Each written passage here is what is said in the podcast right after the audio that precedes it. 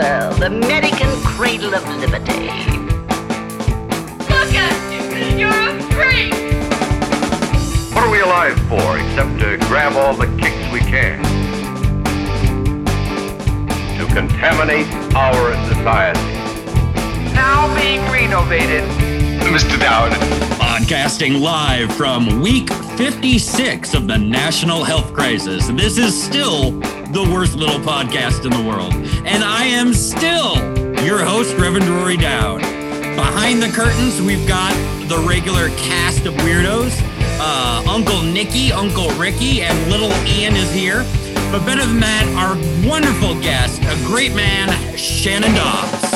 On the worst little podcast, we're talking out of our ass. Hi there. Hey. Welcome, everyone. Good morning. Hola. How are y'all feeling? Fucking great. Bien. Good. You get your shots yet? Who's got their shots? I've gotten mine. First shot. Tomorrow I go in at 3 o'clock for my first one. Yay! We're that much closer to a live podcast again. God, what is that? We can do those things? Yay! That'll be great. I've been talking to guests and telling them we're looking at end of May, beginning of June, theoretically. So we'll see what happens. And I know all of you out there in internet land are just waiting for the return of... what do you call that? More professionalism. Yes. Waiting for the return of way more work for Rick and Ian. Exactly. Dude, you guys, Saturday. I got to go to a real live fucking concert on Saturday. What the fuck? Vaccinated. Where? What happened? What was it? What was it like? Oh, man. It was the 10-year Loudest Folk anniversary at Crystal Bay. Very cool. And it was Brian and Rach Bot from Buster Blue. Oh, my Greg God. Greg Gilmore, Spike, and Willie T. Taylor. And it was magical. Holy shit. I mean, it was the first, I saw Gina Rose a couple of weeks ago at Black Rabbit Meadery, and that was fun. But, this was the first, real show with, a band and, a stage and the whole nine yards. And there were so many people there. It was super socially distanced. You had to buy tickets in 2s and 4s. Everything was 6 feet apart. And they only sold half capacity tickets. It was nice. But that's better than zero capacity tickets.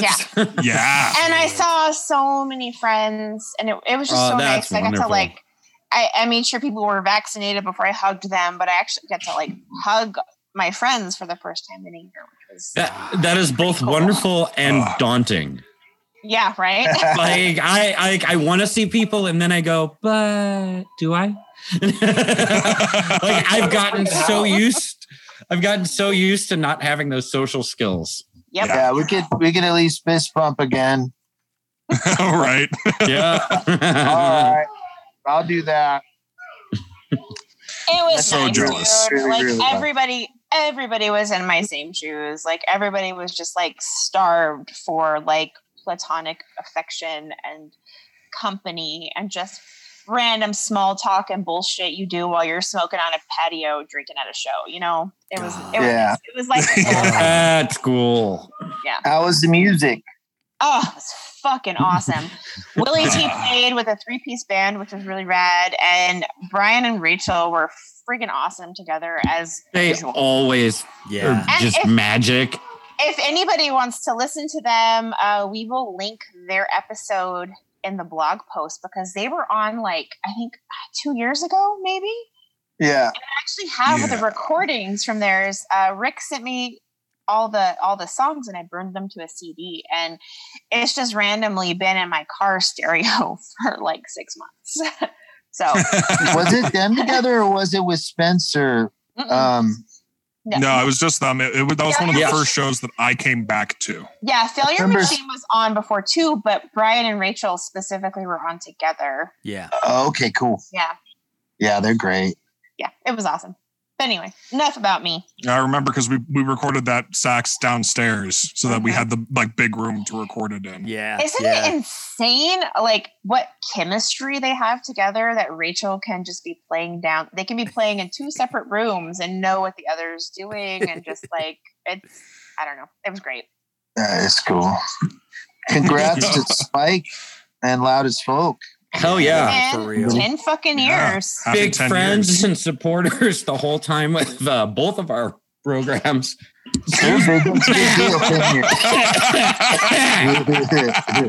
Oh no, Rory's dying. Yeah, sorry about that. I got old in the last year. Is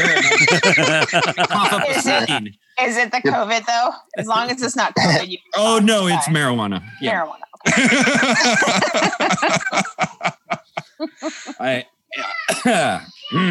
It's gonna be one of those shows. I switched to concentrates in the past year, and they don't really make you cough a whole lot unless you take an enormous hit accidentally, which is really fucking easy to do. Yeah. Yes, it is. Holy shit! Yes, been there. Yeah. We have a guest. Let's talk to our guest. Hello, guest. Hi, Kim. Hi. Shit, ladies and gentlemen, I'd like to welcome to the Worst Little Podcast, Shannon Dobbs of On Common Ground, among other Reno-centric ventures, but that is your current Reno-centric project, correct? Well, it's bigger than Reno these days, but... Yeah, it's actually, it's centered bigger than Reno. It's gone to national and global. I'm basically converting the nonprofit organization into an advisory organization that's going to be working with nonprofits all over the country to essentially implement the programs and the models that we've developed. So to just fill people in, can you like maybe give us a little On Common Ground history in a nutshell so our audience kind of knows where you're coming from? Okay, yeah. So actually the story of On Common Ground starts when I was still running Five Star Saloon downtown in Reno. You brought a Five Star out of the sewers and into the glorious light for very much. Five Star rocked. It's definitely doing really well. I'm very proud of Todd and Eliza. They've taken it so many different places I could never take it to. But I'm really excited about what's going on downtown. So you were there, and what prompted what is On Common Ground? What prompted this? So it was kind of a long, strange trip. I was running the bar downtown and just having these conversations with my staff, with customers, people that, college students, people that were living in the downtown area. And I was slowly coming to this realization that people were really struggling and having a difficult time being able to get to where food was and to be able to eat healthy meals at home. And a lot of my friends were struggling with their weight, and I was struggling with my weight. And so me and Michelle had gone through kind of a process where we were, kind of struggling and getting our health back. And we realized how tough it was for us to do. And then I kind of connected the dots and I realized, wow, if it's really tough for me and I've got a car, imagine how, I can start to empathize about like what everybody's going through and how difficult it is to kind of deal with these processes. So we had the Five Star Bar, and then we also had Rise Nightclub a block away. And, and the building had gotten damaged, and we were trying to figure out what was going on with that property. And I had this smart idea that, hey, we've got all this space on the first floor. We're not doing anything with it. The mayor has just come out with this article. This is back in 2015, saying, hey, why can't we get a grocery store in downtown Reno? Like, this is the first I realized that, like, the city leaders didn't really have a clue what to do either. And we're all just kind of kicking rocks in the dark going, like, what do we do? And so as a property owner right downtown, I was like, well, I've got this space. So maybe I can connect up with a developer or a nonprofit or somebody to try and we can just use that space. And I can just donate the space and like, hey, we're not using it anyway. Let's move this over and kind of make something happen. And so I went around and kind of did the rounds and just found out that the city wasn't really interested in getting involved with something like that. And the developers were all, kind of really busy and looking for, like projects that were ground up type development. Like they didn't want to refurbish an existing No, nobody wanted to have the responsibility on their plate. Yeah, well, I think everybody's just got their lane. If you're running a business and you're running a model, then you've got your profit thing and you've got, the thing that works for you. And stepping outside and trying something different, I think, was a lot. It's scary to throw the machine off balance and, chugga, chugga, chugga, it's going to fall over. Yeah. That's definitely part of it. And, I kind of get, hindsight being 2020, I kind of get where the city was coming from. They weren't actually trying to solve the problem as much as they were trying to kind of attract a Trader Joe's or attract a name brand downtown that could give them a good, feel good kind of situation. And so after a while, like it started to kind of gel that this wasn't going to happen if we just asked the community to kind of step up together and make it happen. And so we kind of went through this long process and we kind of realized, hey, we could actually start up our own organization and we could, kind of run it as a nonprofit effort and do this a different way if we wanted to. And so, you know, I did a bunch of research. I, you know, went online, tried to figure out, like, what is this grocery store thing doing? Anyway, you know, there's a realization that at some point, at some level, the grocery store is not really that different from a bar. They're both retail establishments. You know, one of them is on premise and the other one's packaged goods. But, you know, there's really not a whole lot of difference between the two models. And I've been running. They both sell booze and people meet there, you know? They certainly can, yeah. And so kind of that's really where it started, is just trying to figure out, hey, can we use this stuff that we've got? Can we, you know, slot into this in some way to try and make a difference? And, you know, as I just kept going through the process and we started learning more and more about the situation and started getting a better understanding of what was needed, we got into a situation in, I think, 2017, where we ended up having to sell the property. And so the downstairs space ended up not being a viable option anymore. And so we kind of had to cast around and look for other opportunities, other ideas. And this city-owned property, they used to be the bus hub downtown. I don't know if you know about that park, like a couple of blocks, like on 4th Street, just a couple blocks east of Center Street. The old RTC bus stop downtown. Yeah, the old RTC bus stop. Yeah, where they had that that indoor space that I believe there was. Gosh, I remember there were some pop-up art galleries there in like 2012 or 13, like in the couple years right after they closed it. And then the South Building, the RTC or the Reno Police Department had taken it over as a bicycle transit kind of. Yeah, they're downtown. Yeah, and they filled all the planters with rocks so that people wouldn't sleep in them. Yes. And they took out all the benches. Yeah. Yeah. My friend says it always smells like pee there, but I haven't been. It's always been a popular pee spot since I moved to town in 1996. They should put a bathroom there. Oh, no, that would just be helping, Rick. Right. You can't do that. Right. Well, no. I understand, because then people will just do heroin in the bathroom, but whatever.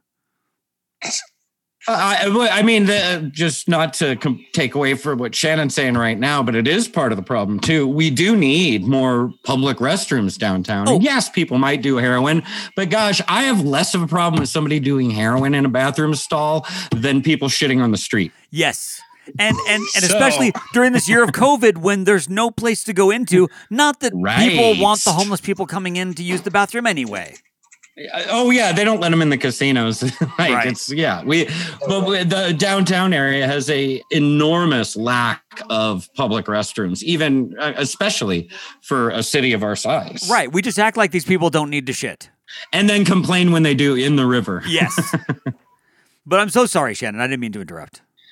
No, you tied right into it. I mean, the grocery store that we were envisioning was really something that could, you know, really sponsor bathrooms on that location. We were talking about getting a farmer's market. And we actually had an agreement with the city at one point to bring a farmer's market downtown. And right about that same time, I figured out, I was actually going through the Winco shopping center. You guys ever shop at Winco? Yes. All the time.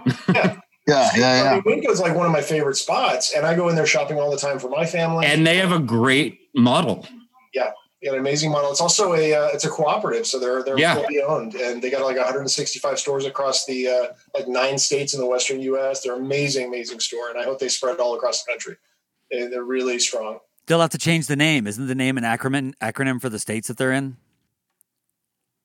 Not a clue. Somebody told me that the states that they're in, that's how they spell their name, and we're the N. Wild. The Nevada is the N in Winco.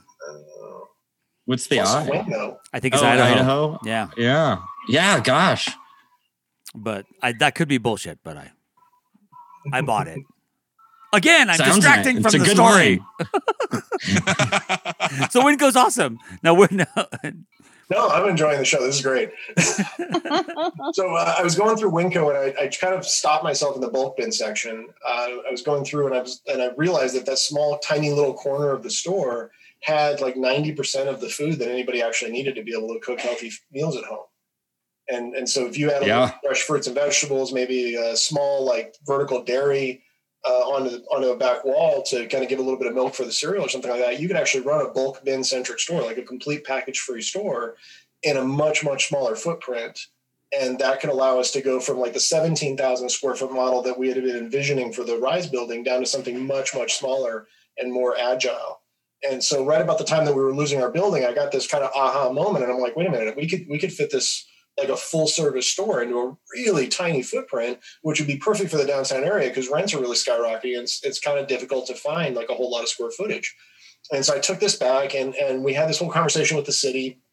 We ended up getting an agreement, a memorandum of understanding signed with the city manager to operate a seasonal farmer's market on that plot. And we started having conversations about possibly taking that north building and turning it into a full-time grocery store once the art guy that was renting that space, and nobody ever knew where he was. But once that kind of like that lease expired, we were talking about possibly folding that in and actually solving this problem in a little 3,000 square foot area instead of a big 17,000 square foot area. And that would be, it's perfect because it's only 2 blocks away from the current bus hub. So not only downtown residents and university students, but also anybody who rides the bus, like anybody who doesn't have transportation has to go through downtown Reno in order to be able to get home from work or, go to groceries or whatever they got to do. So if you can cut that transit in half, if you can make them go, like if they're going home, if they're at work, they can go to downtown and then they could just stop and get their groceries, hop back on a bus and go home. It's going to cut people's transit in half. It's going to. And you really put the hammer to the nail on that one. The hubless spoke wheel of Reno public transportation. You do have to go through downtown to get anywhere. And a lot of people going to, like their food solution, their, wherever they're going, they have to take 2 buses out and 2 buses back to do that because of just the way things are structured in this town. Yeah. So yeah, downtown would really be phenomenal to have food there. So my background was in the U.S. Army. I was a logistician. So I was into food movement and kind of taking care of the troops. I was kind of supply background. And so I immediately was like, oh my God, this is a huge thing. If you could get a full service supply depot where people can get to it, like this could really be a game changer. It could make a huge difference in a lot of people's lives. It could reduce the mileage that's you could actually reduce CO2 emissions in the community because people would only have to travel half as far to be able to get to where the food is. Like it really just kind of, it creates a passive solution. So instead of trying to bus a shitload of people out to, the outskirts of the city to try and get to where the food is, you provide a food solution close to where people are. And so that was kind of the cornerstone of where we were going with OCG. And so we had our agreement with the city, and then that fell through. The assistant city manager was working with a private business in town that saw a competitive threat and decided to kind of hijack the whole thing. Same guy that put the rocks in those in the trees, by the way. Tying that back in. So, jeez. Sounds like a great guy. Yeah. I believe I'm aware of the city manager you're speaking of, and. Yeah. Man, for all the money that those rocks cost, you could have got like 2 porta potties for a while, Not wrong. So you saw a hole and you decided to fill it. Pretty much. And so we had started. Shut up, Cam. Yeah, right. And we started our nonprofit organization at that point. So, I talked to Kim a lot about this, was basically just outreach in the community, letting people know, hey, we've got a solution. Let's all come together and make it happen. And, that kind of stretched on until the city agreement fell apart. And then all of a sudden, like we were kind of up against a wall and not really understanding what we were going to do going forward. Like if you didn't have support from the city, like, what do you do? What are your options at that point? So, we were kind of looking around and trying to figure this stuff out. And one of our board members is or was a co-manager over at the Morris Burner Hospital over on 4th Street. And so she kind of reached out to the owner, and they had a conversation, and they had this whole kind of situation where they were trying to create a cafe in their ground floor area, and they needed to subdivide the space in order to make it small enough that they could get fire suppression into place so that they could have their cafe and have live music and everything, which was their main goal with the space, kind of for years. Yeah, and that was the old UNR boxing space, I believe. Exactly. Yeah, so we ended up connecting with the owner, and we actually signed a lease in 2019 to take over just a small kind of 1,000 square foot space over on the east end of the building. I think it was like farther away from the bus hub, heading kind of into the towards Sparks 512. Yeah. So we took that over in May of 2019, and we started building a store out, and we got that kind of about half built. And again, a bunch of things fell through and it didn't happen. And we ended up kind of out on the street with boards in front of the doors, and we couldn't get in after a while. Shit. That's always a bad day at work.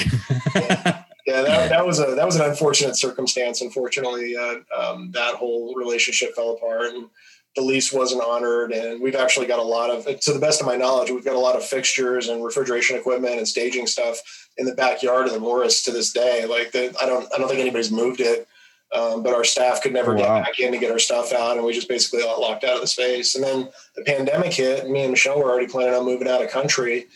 So that kind of turned into a whole hiding under a rock for a while thing. And, you know, we've just been kind of putzing around for the last year. And since we were out of country. Oh, by the way, sorry to interrupt here, but I thought we should let our listeners know that this is, I believe, our first international podcast. Yeah. Hey. Yeah. You guys are simple. Now, are you like full-on expatriates? Are you just kind of slumming? Yeah, no, actually, I'm on a VPN, so technically I'm coming in from San Francisco right now. Oh, but yeah, we're south of the border full time. Nice. Place and the residency card and everything like that. So you shifted down there for sunnier beaches, and this was all part of the plan. Like we had been planning on selling Five Star Saloon and kind of getting into retirement. I had a disability pension from the Army. And so, you know, we'd kind of been moving in this direction for a while. It wasn't like, you know, hey, fuck you guys, I'm out of here. No, it was more like kind of a plan.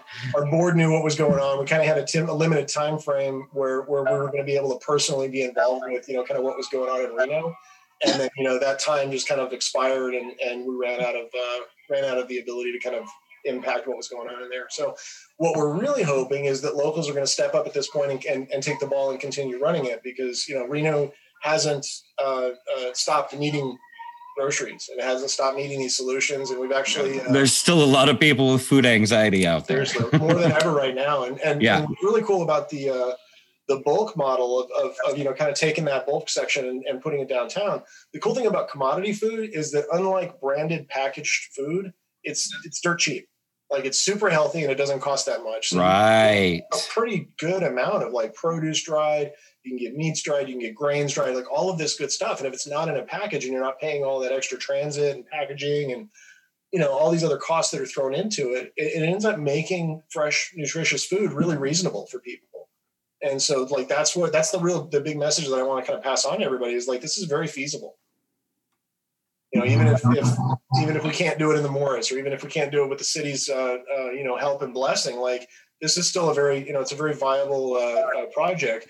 But with all the difficulties that we had in Reno, what we did was kind of refocus our efforts on, you know, reaching out to organizations and communities that don't have this kind of committed opposition to, you know, taking care of their people. And so we're kind of going in a different direction as far as, like, just not wanting to beat our heads against a wall anymore. Fair enough. I want to keep going down this road here, but let's take a little bit of break and have a song. Rick, what do we have lined up in the jukebox this week? We have lots and lots of things. Who should get to go first? Because we each picked out songs. Okay, Shannon, I want you to choose a number between 1 and 10. Whichever one of us gets closest to that number gets to pick. Like, you guys got like a back-end thing going on. All right, 7. No, no. Shit. Do it again, but don't tell us. No, I was thinking 5. I want you to pick a number and not tell us. Kind of game. I want to play telephone. No, you're the judge here. So you pick a number and don't tell us. And then we're all going to say a number. And it can't be 7. Like Price is Right. The closest without going over. That just makes it too easy. You're like, it's 1 and 9. It's only 9 numbers now. All right, shoot. 4. 8. 2. 6. 5. I didn't even want to let everybody finish. Like, 4 was it. Crap. I'm like, I wanted to be polite though. Like, I'm like, yeah, everybody should just go. And the universe aligns once again to show that I'm in charge.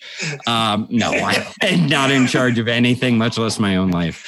So yeah, we'll go ahead and start this show off with the first song on Vague Choir's Enjoy Your Decay, Lumberjerk.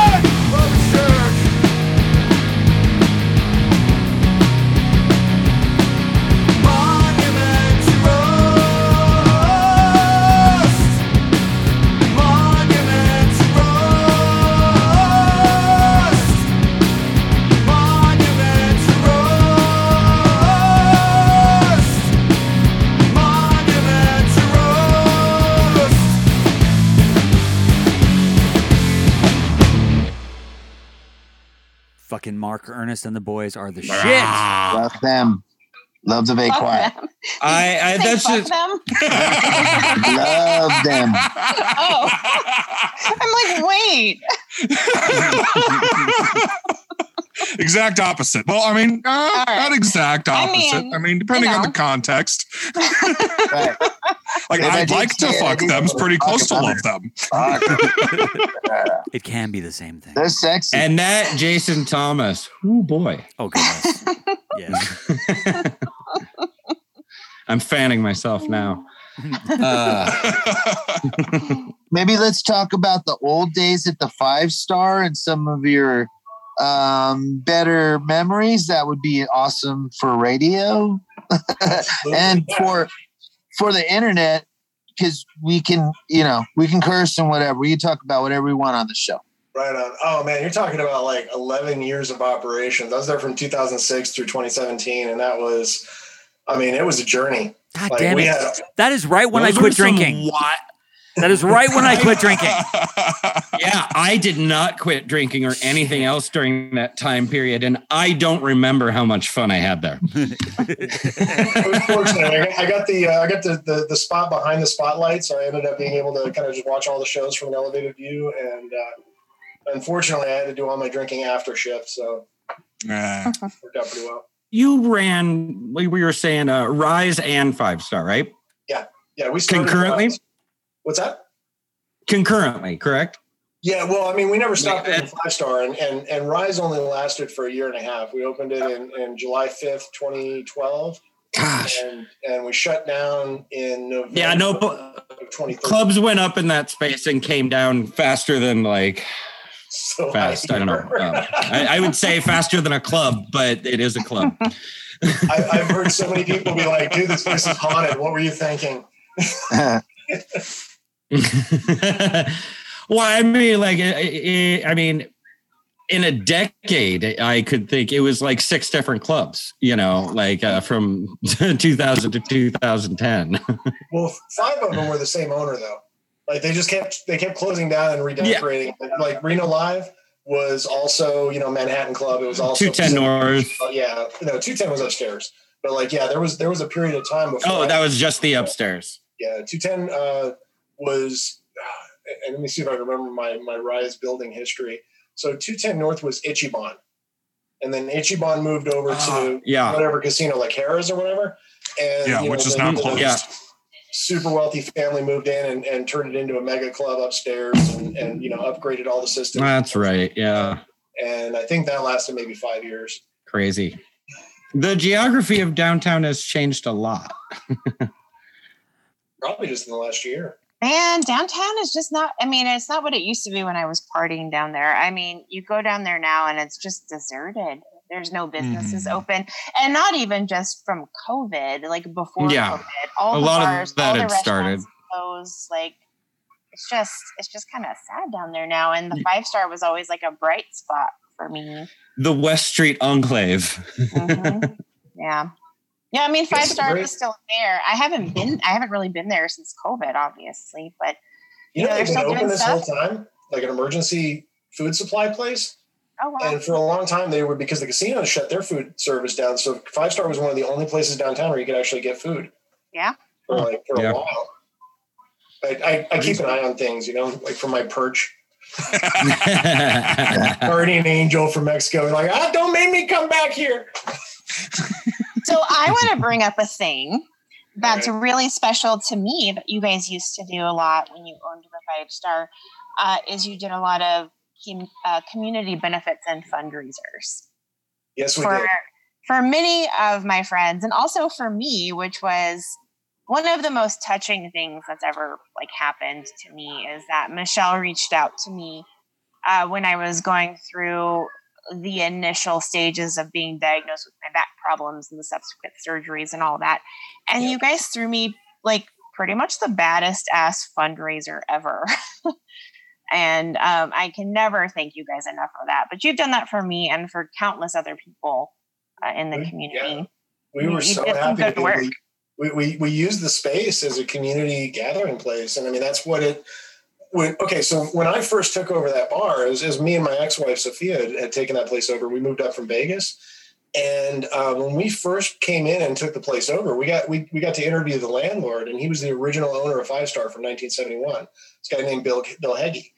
And, this guy gave me an entire education about Stonewall and the riots in New York and the history of the LGBT community. And I mean, we sat and talked for 3.5 hours, and I didn't know anything about what was going on.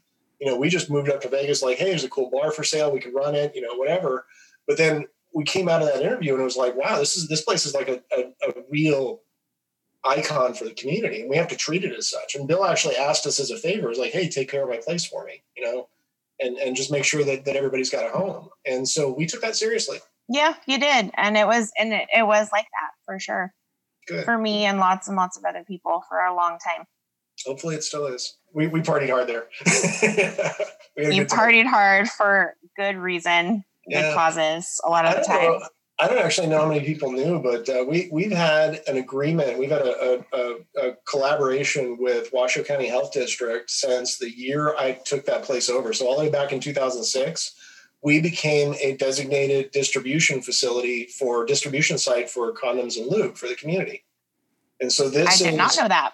And then we started really tying in with Northern Nevada Hopes, way way before they were a hospital and back when they were doing HIV testing. Yeah, I come to think of that. I remember that on flyers. And so we did blood drives. We did HIV testing. We did education and counseling. We tied in with there was a Lake Tahoe chapter of a bondage group even that came down, and they would do live demonstrations sometimes. And it was just anything that people needed. And, if you needed a space and you could fit it in there, let's make it happen.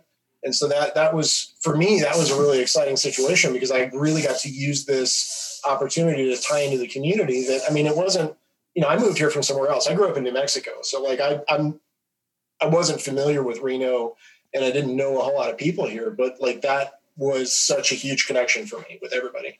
Well, I really became a in a lot of ways, a very central point for, the rainbow community in Reno, kind of a catalyst and meeting place that has since then people needed more places because there were so many people meeting up there, and now we have, first it was build our center. Now it's straight up our center, and a lot of that came out of the, good community that I think that the Five Star environment, fostered. Always, sex positive, always, safety first kind of, attitude. Yeah, just being part of it. And that's important, I think, in the nightlife community these days, especially the safety part, because there's a lot of jackassery in the nightlife. Mm-hmm. And you guys were always incredibly inclusive. Yeah. There was never a barrier for entry there. You didn't have to be this gay to ride this ride, you could be questioning, you could be figuring your stuff out, you could be straight, you could be whatever, and people would still serve you a drink and give you a hug and be super friendly, and everybody was welcome there. And that's what I appreciated about Five Star the most. Actually, I do have to push back on that a little bit. Oh, there was one group that we that we specifically excluded from the Five Star on a regular basis, and we did it very, very strenuously. Were they assholes? Yeah, assholes and predators. Oh, well, absolutely. Yeah. Not. That's not what I need. No. You created a safe space where predators were not welcome, for sure. We had a rumor that I started, probably hear it still, that we had a magical rainbow gate at the door and that assholes actually couldn't physically get in the building. And so it would lighten the mood. Like people would be like, "Oh, I don't know what's going on." And we're like, "No, this is asshole free. If you made it in, you're cool." And like that was kind of our way of like welcoming people into the crew. Well, like you guys did such a good job that like as a patron, like none of us ever knew that there were assholes. Like you did a good job weeding them out. You know. Mm-hmm. You know, because I can say from personal experience that at one point in time, that was not a safe space. I know. That was, in fact, a wolf's den. I was drinking before you took over the Five Star, and I remember the pre-you Five Star, and it was a terrifying place. It was a place that I still think back and think, did I actually witness that in a public place? Like there are memories I have that I'm like shocked that actually happened. I would take straight friends there just to show them how terrifying gay life could be. It was a scary, scummy place, and I'm glad that my backpack is the only thing that I lost there. Yeah. Back in those days. So I just want to get a word in and say, Kimmy, everybody come visit us so we can give you real hugs too. Aww. Hi, Michelle. Welcome to the show. Oh, thank you. I know. I'm very nosy. I just popped in. You were actually Michelle for part of this show until I came back. Yeah, you were here in spirit. All right, I'm out. Bye-bye. Bye-bye. So we bought Five Star Saloon sight unseen. It was Sophia had pulled out a line of credit on her condo in Vegas, and she was a flight attendant. And I was actually going to school, and it was her bar. And I remember when we came up, it was New Year's Eve of 2000, I guess coming into 2005. And we walked into that place. It was me and Sophia and another friend, and we walked in. It was like a half hour before the ball dropped on New Year's Eve. And we came into this place, and there was like 7 people in the whole building, and 5 of them were drunk around the bar, and 2 of them were drunk behind the bar. And there was this sad, like dark stage over there with a half deflated snowman and like bondage gear on the walls with this picture of a 9-year-old kid in a cowboy suit. And there was like, and you were sticking to the carpet on the way in. I mean, it was scary. And we actually looked at each other at one point, like we seriously considered walking away from our money and be like, you know what, we don't, this is more than we bargained for. And we ended up sticking it out, and like we basically had the attitude coming in. It was like, we're not going to operate a place that we wouldn't go to, and we absolutely won't go to this place. So we like just cleaned out. I rented a moving truck, and we filled it up 3 times with garbage that we pulled, like broken furniture and all kinds of shit that we pulled out of the bar. Like three moving trucks full of crap. Jeez. And it just kept going. You're bringing back memories that I never wanted to remember. I finally get to share sticking to the carpet. The sticking to the carpet. Oh my God, I remember that so viscerally. It was casino carpet. The dude was so cheap. He bought it half price, never cleaned it. A quarter a gallon for the paint that he used. This shit brown. It literally looked like the color of baby shit. All over the walls, all over the ceilings. Oh, I remember the shock of going there the first time. It was like well lit, and there were smiling faces there, not scary tweakers and river people afterwards. and I was like, and I was shocked that they had lesbians posted at the bathrooms to make sure nobody was doing anything wrong in the bathroom, and it was like, and only one person at a time. Or I remember being like, oh, they know what's up.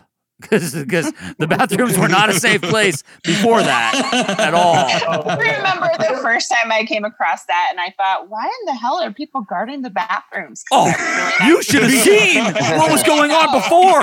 Holy shit. Didn't want to be considered like the bathrooms at Visions. It was so bad, Kim. It was so bad. Yeah. They didn't have doorknobs on the doors. They had the whole used to be. The inside of the bathroom were covered with plywood that had been there for so long that it soaked up urine for years, and it was like, oh my god, it had been 4 or 5 inches thick. We had to rip the walls out of the bathroom and replace them with melamine and like kind of go through the whole renovation process. Some of the shit we found inside the walls, like I don't want to bring that up on radio because I'm afraid that the internet might break.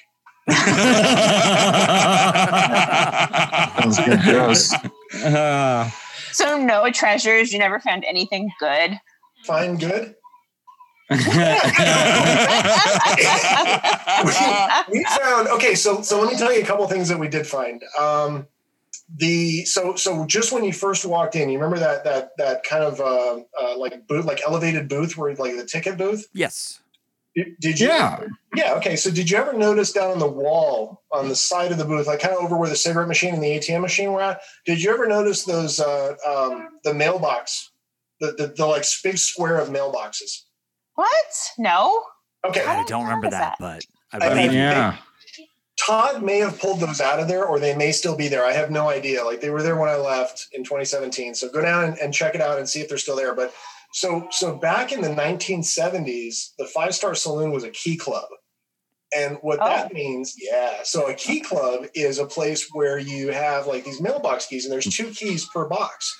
And so what would happen is like you would put your car keys into this mailbox, and you would take a key and you would put it in your pocket, and the other key would go in a fishbowl. And at the end of the night, you pulled, like somebody would pull a key out of the fishbowl, and whoever's box that went to, that's who you're going home with that night. Yeah. Damn. So that's all sophisticated, like 60s swinger style way shit. Before my time. Like now all we got. But if it was Reno in the 80s, it was just kind of seedy and gross. Sex gamble.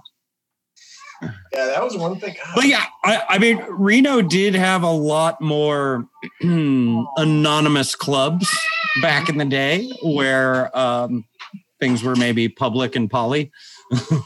Or would our bathhouse type environment that is largely disappearing? Yeah, do we still have the bathhouse? Yeah, that's on 2nd Street. That's never going away. No, but that cult our strategy. So when we took over Five Star, we dialed it back to an R rating. Like we just told everybody, like it's an R-rated club now. Like nothing that you can't do. Like you can go down to your underwear. You can do salacious shit. You can make out on the pool table. I don't care. But it's R-rated, not X-rated, and we don't cross that line. And so we would tell people, we would tell our bartenders, like if anybody wants to get too frisky and they want to get crazy, like don't tell them no. Tell them there's a place for that, and we would send them down to the bathhouse. There you go, yeah. And that was like, and it was great because we were given industry business. We were keeping it out of our bar. Like it was such a huge win-win for us to be able to kind of incorporate that collaborative process. And that process taught me, like that was actually an educational process, and we used that same thing to deal with other bars around the corner. Like when we started doing the crawls and we started doing the we started kind of incorporating this same trick to be able to work with bars and other organizations that would be our competitors. But instead we were all working together to try and get everybody downtown. And then we developed this really cool crawl culture. Create a family. Yeah. Loved it. Yeah. Yeah. Every bit about it. Like I was so all over every bit of that. Crawls. Oh, sorry. Go ahead. Oh, no, you go ahead. I was just going to suggest we get to another song. We're having so much fun talking to Shannon. Like, we got a little music to play too. Emery Lane. Yeah. Yeah. Let's play a song. Ooh, my turn. Sure? We can talk about the crawls next then. Yes, after this break. So I wanted to play, you guys, everybody knows Silver, everybody knows the Grim Tones, everybody knows Tempo, but Tempo, the Grim Tones, and Silver all used to be a band called Karma. Who the fuck is Karma? They had stickers that said, who the fuck is Karma? I have one right here on my I'm looking at one equipment right now, actually. And no one ever found out. Right. It was sad because they broke up. Because they left for tour and never came back. Right. Well, no, they came back. For a minute. They played one show. Yeah. They did. And that show was fucking fantastic. Yeah, it was great. That was a great show. Oh, God. Michelle's all like, and she picked up a whiskey glass and she drank the whiskey down and then she began sloshing it all over the bar. She used it as a slide on her guitar. And God, those fucking moments are like drilled into my head forever. It was so awesome. And Greg and fucking, I love them so much. So, but they did, they just put out a little EP, and one of the songs on that is this lovely song that I'm about to play now.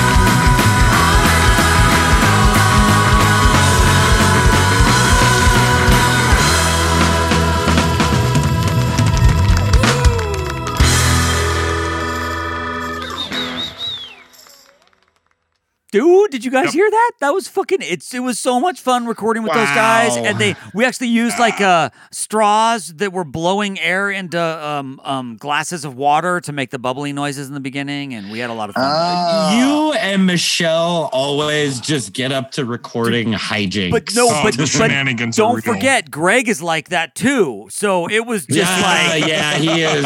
It was just nuts. He definitely has an extra helping of the fuck with it, Gene. Yes. And meanwhile, Carter's just like, yeah, whatever, man. Whatever. I'll keep it beat. Yeah. Has anyone seen the Grim Tones lately, or Michelle, or have you worked with them, Rick? Or has anything been going on? Did an online acoustic show, I believe. Or no, not online. That was in-person acoustic show. It was at Alturas, and I would have been there, but I had a session that night, and I booked it right before she told me they were having a show that night, because I would have fucking killed to see that. I bet it was so amazing. I can't wait to see them again. I also did not attend, but wished I had. Yes. So awful. Yeah, I think the last show that I saw before COVID, I think the last show I saw before COVID hit was the Grim Tones. I don't remember what bar it was at, but it was like right before everything got shut down. I want to say that was at Chicago downtown. Yeah, probably. Taste of Chicago? No, it was off 4th. That was during COVID. It was like... Oh, is that what I'm thinking? No, that was just... that. Taste of Chicago was during COVID. Oh, okay. Did they drop Did they drop the hammer when COVID hit, or was there like a kind of a phase in period where like some people were playing and some people were opting out? And like, drop the hammer. But there was a period in the middle of it where they kind of went, well, if it's a restaurant and they're just playing like music there without it being an actual show, then it's okay. You couldn't incidental sell music tickets to ambient music or ambient, You couldn't sell tickets for a show, but you could have a band playing while people ate food. So they dropped the hammer on music. Got it. Yeah, it was, just like with everything, frankly, in the United States this past year, it was handled haphazardly and inconsistently. Agreed. Shannon, how is it in Mexico? How do they handle stuff there? There's definitely a lot less conflict. So like, there's still people walking around every once in a while that don't have a mask on, or, some people have to get corrected, but everybody's a lot more polite about it here. And like, if somebody forgets or if somebody, mentions it or whatever, then it's like, oh, okay, cool. Or I don't have one or something, but there's not this whole like screaming and spitting people's faces, ripping masks off. Like this stuff that's happening north of the border with this huge conflict and the partisan issues, like you don't see any of that down here, and everybody's just really respectful. It's almost like it shouldn't be a political issue. Sounds nice. Sounds like adults. Did they like shut stuff down? Like, have you been able to go to restaurants and like music and stuff, or did they shut all that down? Actually, everybody there's still some bitching. Like, there's some business owners that really wish it wasn't this way, but everybody just really kind of recognizes this isn't everybody in the same boat type of situation. So, for the most part, like it's been very, very few pieces. Like I haven't seen a whole lot of sit down anything. Like, you've seen some patios open here or there. For a while, you didn't see any street cards, which like that's insane for Mexico to not see street cards. And those kind of came back pretty quickly because it was outdoor seating and everything like that, and takeout food kind of resumed pretty quickly. But we're still definitely not back to full swing. Like, they've even opened the tourist areas and the beaches are open now, but there's still some pretty restrictions. They got the different colors, like the yellow, orange, red, and then apparently there's a purple that's like worse than red. I didn't even know that. Yeah, we have the same thing. Like, yeah. Do you have the vaccine, or do they have it available down there? What are you guys getting? Not commonly. I'm a veteran, and so I got the vaccine through the San Diego VA. And Michelle actually just got her Johnson & Johnson back, and so did her son up in San Diego. So like, we're only an hour and a half drive from the border, so we're not deep into the heart of Mexico here. So we've got kind of all the convenience of San Diego with like none of the price. Well, that was my next question. Happy tourist land. Sleep on your couch. And yes, the answer is yes, absolutely. We got a guest house that we're just putting together right now, actually. Nice. Is that going to be able to fit a family of 5? 7. Well, three of yours are small humans. So I'll show up. They can fit anywhere. This fall. Everybody needs a vacation. Get down here and enjoy the beach for a little while. We're only 650 miles south. Hey, I drive back to St. Louis, Missouri on a regular basis, so that's no sweat. That's easy.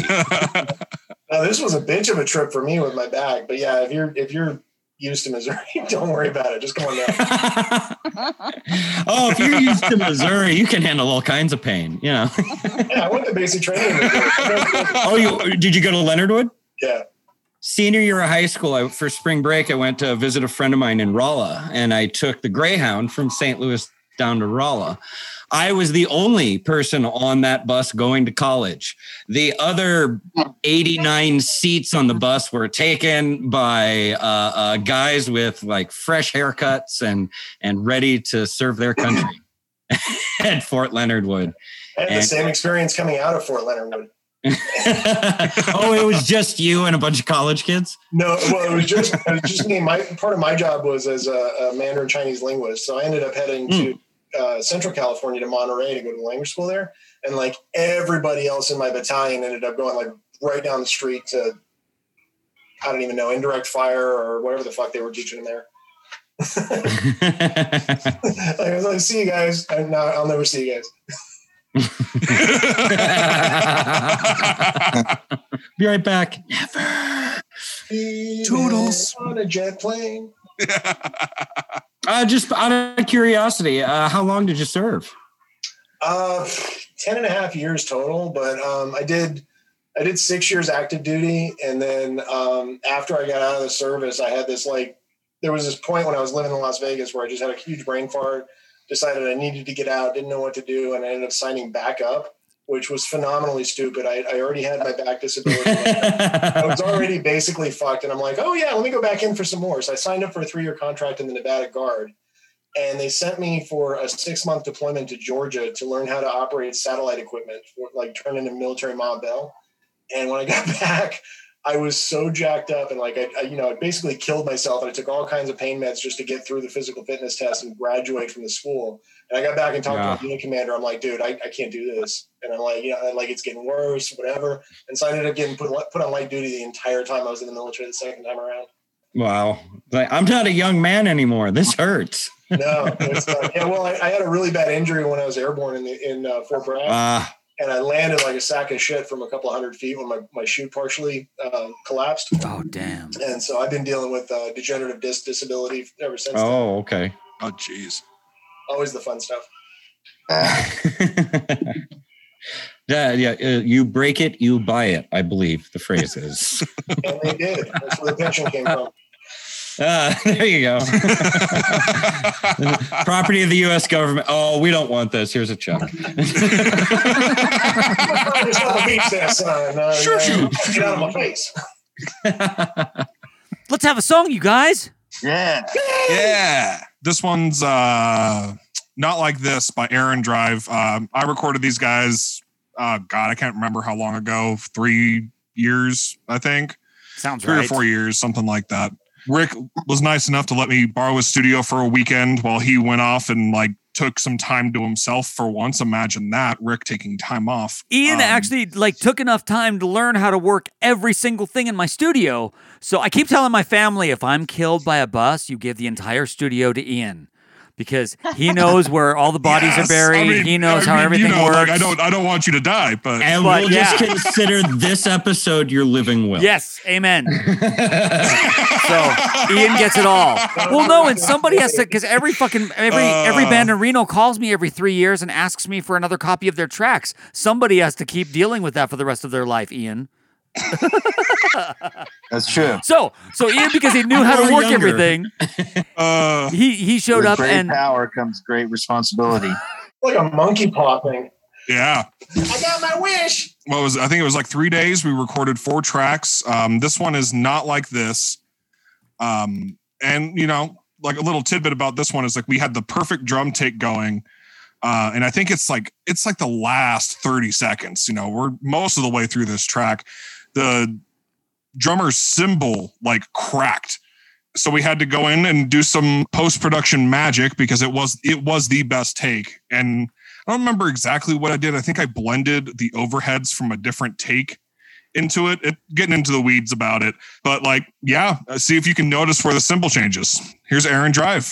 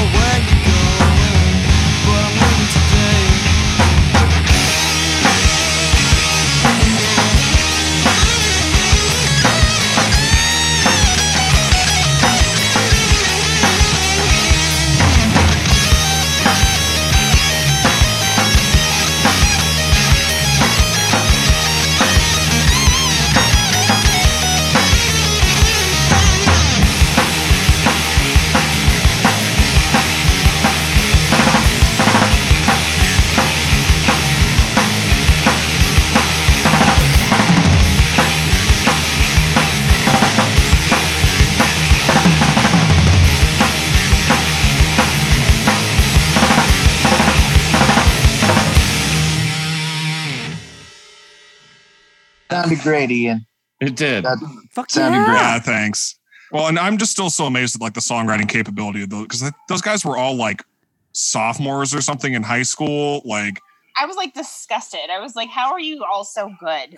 Like, you're 15. What the hell?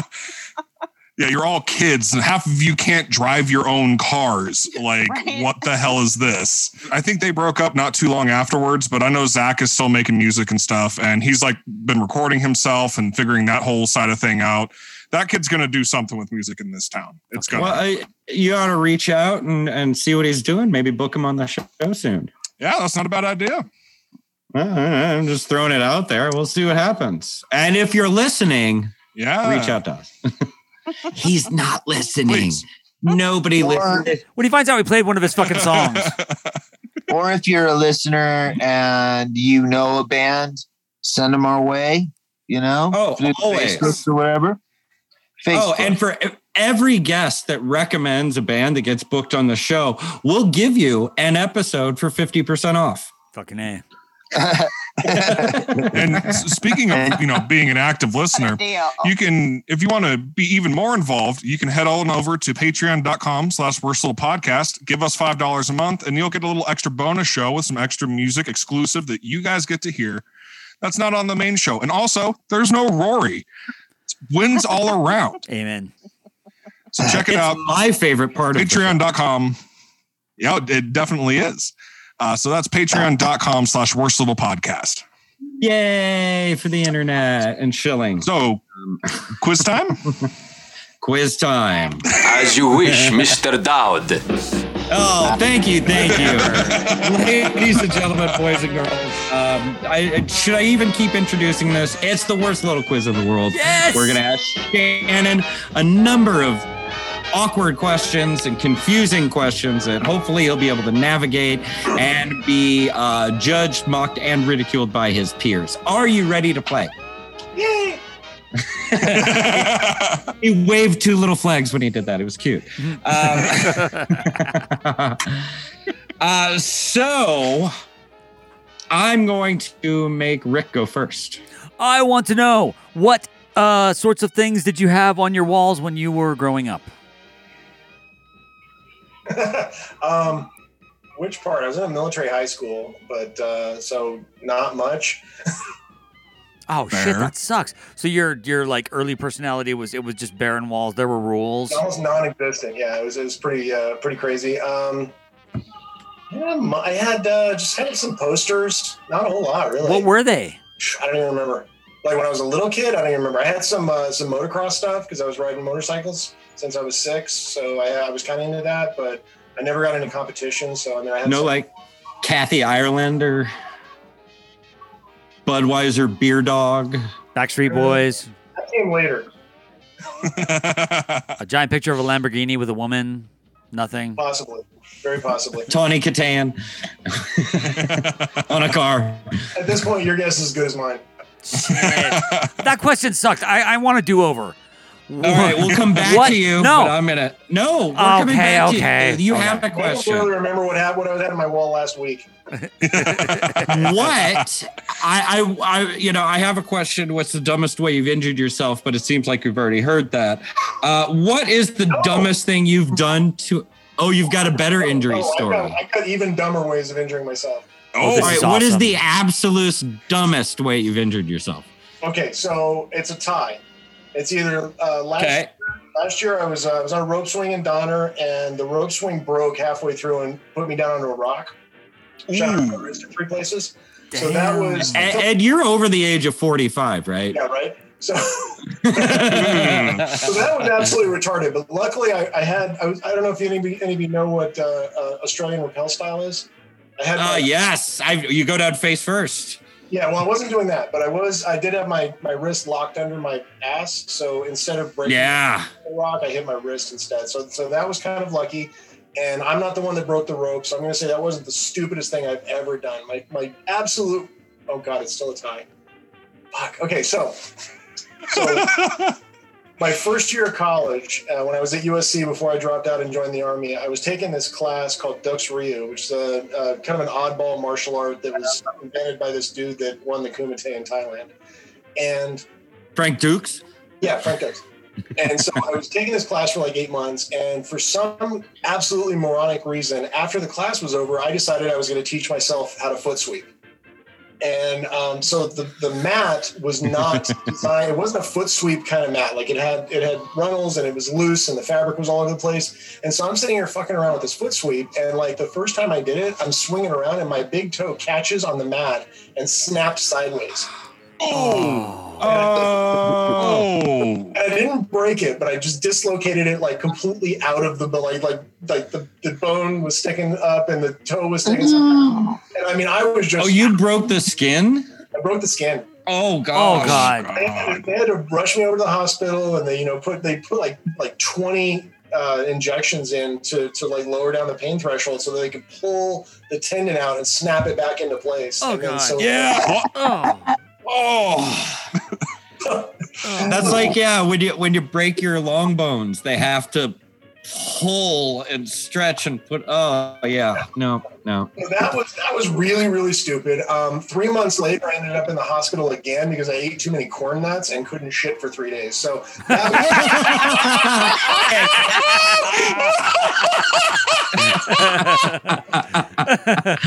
that wins. Oh, Christ Almighty! I'm gonna allow it. Yeah. I want to take the cake with the absolute stupidest thing I've ever done. Okay, so I'm 5 years old in the YMCA, and I'm playing in the sand pit, and I found a piece of rebar that somebody had left on the space, and it was about the same length as me at that point. So I decided, hey, I'm going to use this as a spear. So I started spear chucking this thing into the sand pit, and then I had the bright idea I was going to crawl up on the wall next to the sand pit, and I was going to chuck my spear into the sand pit from there. And then I would jump down off the wall and I would get my spear and go back up on the wall and throw it again. Well, about the third time I did this, I landed on the spear. Oh, I saw that coming. Oh, God. No. Or anything like that. Like I caught the spear and ripped it off. Your ear? My ear. Oof. I got the scar. I ripped my ear. Like it was hanging by a piece of skin that was just like this big. Oh, my God. I had to sew it. So and it's just literally, it's just the acoustic chamber for your ear. It's not like you need it. Yeah. Like as you go farther back in my life, it just keeps getting stupider. Dude, if I was your parents, I would have sent you to military school.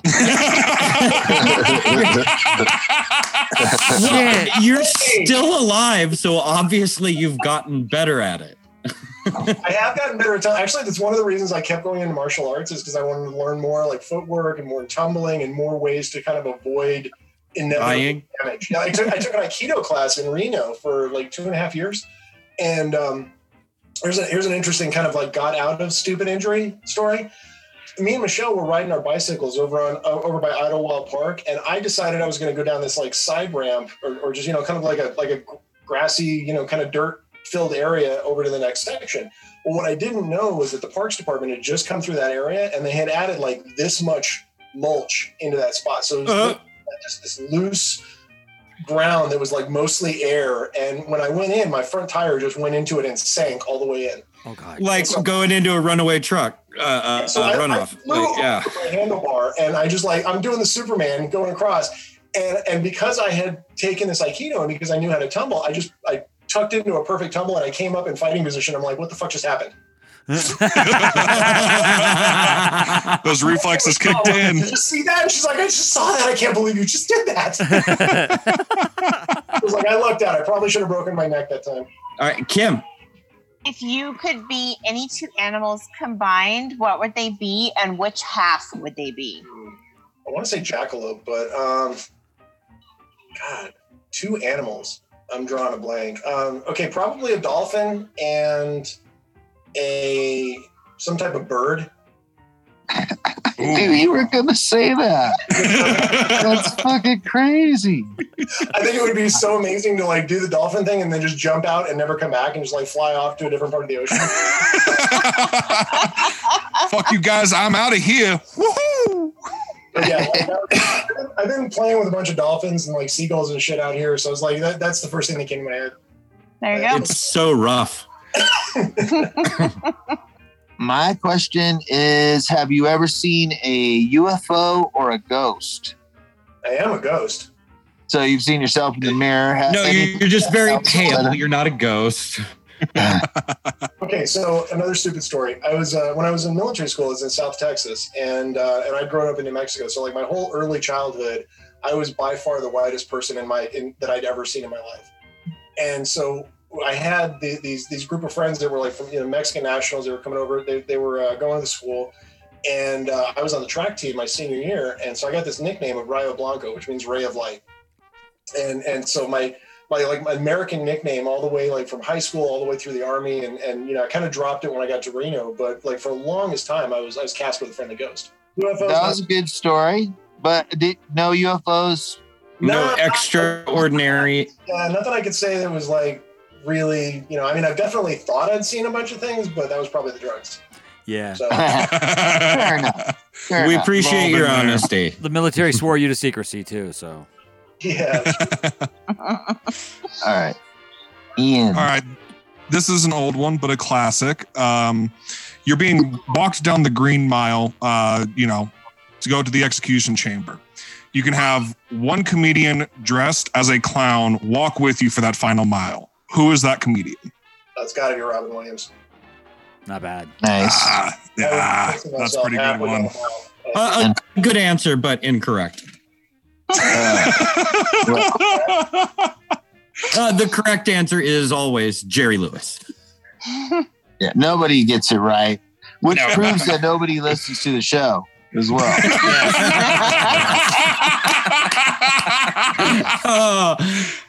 Nick with his sleepy jokes, he comes through. All right, Rick, round two. Better make this a good one. Like you over. What is the dumbest thing you ever shoplifted? Stereo system. Nice. Wow. How'd you do that? Car. I was gonna say car or home. It was a Holmes. It was a Bose stereo system. Oh, wow, big ticket item. That is not dumb. Where did you hide it? I didn't. I walked out with it over my shoulder. Oh shit! I didn't even bother hiding. I was like, if they stop me, I'll just say, "Oops, I was looking for the bathroom. Sorry, whatever." It's got that confidence. Walk straight out the store. Wow, that's some big brass ones there. I was gonna say big dick energy, but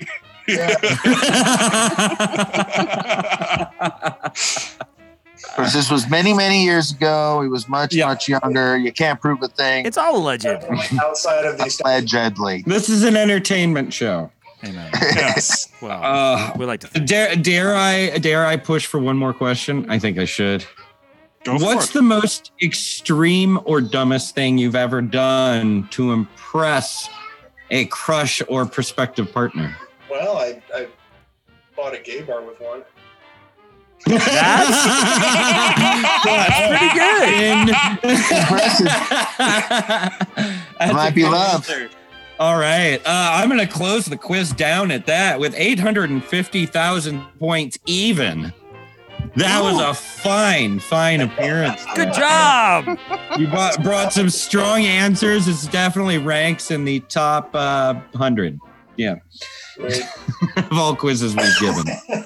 And it's weird that we've given more than 100 quizzes. Someday we'll have the big board spreadsheet up and running on the website. Right. Yeah, we got to be getting close to 500 episodes, right? That's amazing. I kind of lost track during COVID. We could be at 800. We could be at 4. I don't know. Certain things just don't matter as much as they used to. It might be something, a project worth giving to an intern. I wonder if we have one of those. Right, Mom. How would you spell that fucking name? Raggmopp. Raggmopp.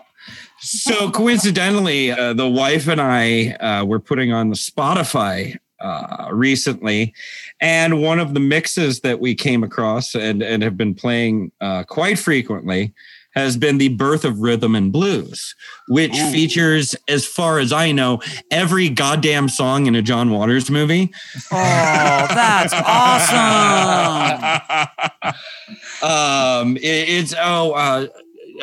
Please, Mr. Jailer from Crybaby, when she's begging him to let her baby go free. Oh, I'm forgetting the name of the song. But at any rate, it was just like one after another, and it was like 8 or 9 John Waters songs in a row. Fuck yeah. So it is currently my favorite playlist on Spotify. She can't help it. The girl can't help it. Yes, that came up too. Yep. But yeah, when Raggmopp played, I made Raggmopp come out of her her teen isolation in her bedroom and listen to the song.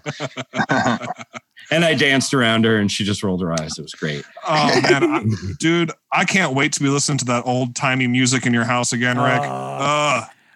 It's gonna be so nice. I still get it. I only put it on though when I'm setting up drums, and there have been a few less drum setups lately, so. I still have a CD labeled old people music in Rick's handwriting. Yes. I had dozens of those. And there was like old music, more old music, like even yet more old music. Yeah, we just, because that was old music to older music. These are in the days of LimeWire where you could download stuff and make a CD. We weren't up to like playlists and shit like that yet. But but don't make a telephone call while I'm downloading these songs for 7 hours. Yes. It'll fuck up everything. Awesome. We'd rip vinyl albums to CD, but don't shut any doors. Yeah, you might make the record skip. Well, Rick, how many more songs do we have? We just have one. We just have one, and it's Nick's pick. Well, my pick. What are you gonna pick? Nick's yelling for his wifey. Of course, I'm gonna pick. You know, I live with a rock star. Why not pick one of her songs? Plus, gives me husband points, right? So, that's awesome. 2-for-1 special, man. Right. And Mikey is my hero. She's an awesome mom, you guys. It's an awesome mom. I knew she was going to be, but it's rad to see it in action, you know. Mikey, if you can come in. Here she is. She can't because of the baby, but anyway. Thank you, ladies and gentlemen. Hi, Mikey. Hi, Mikey. Hi, you guys. Sorry I can't come over, but she's on the verge. All right. So my song is from Eddie and the Subtitles, and it's called You Can't Hurt Me Now.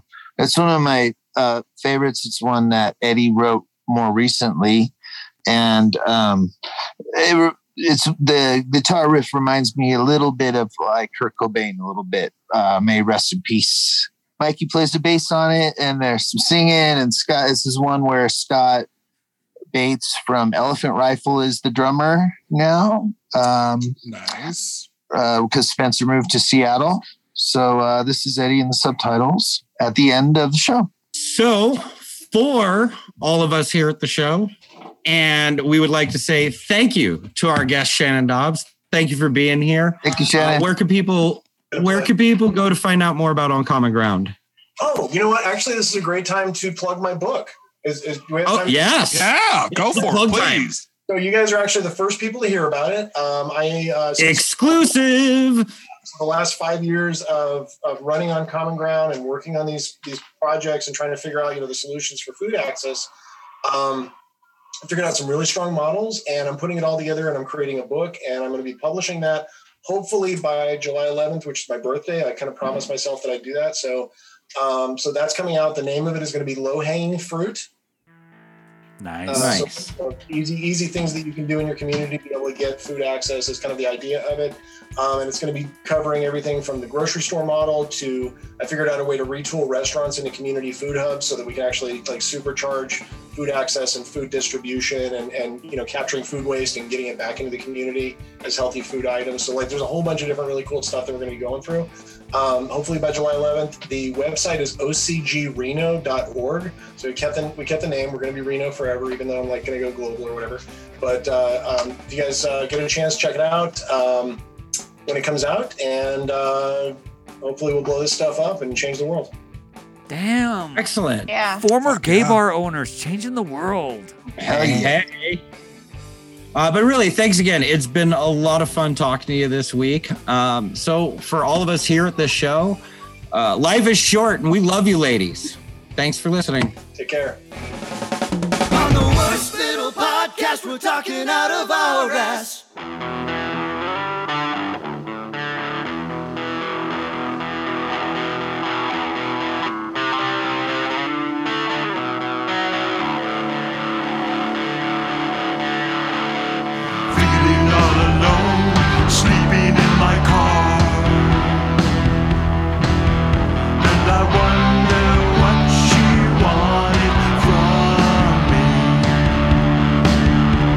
I never should have let it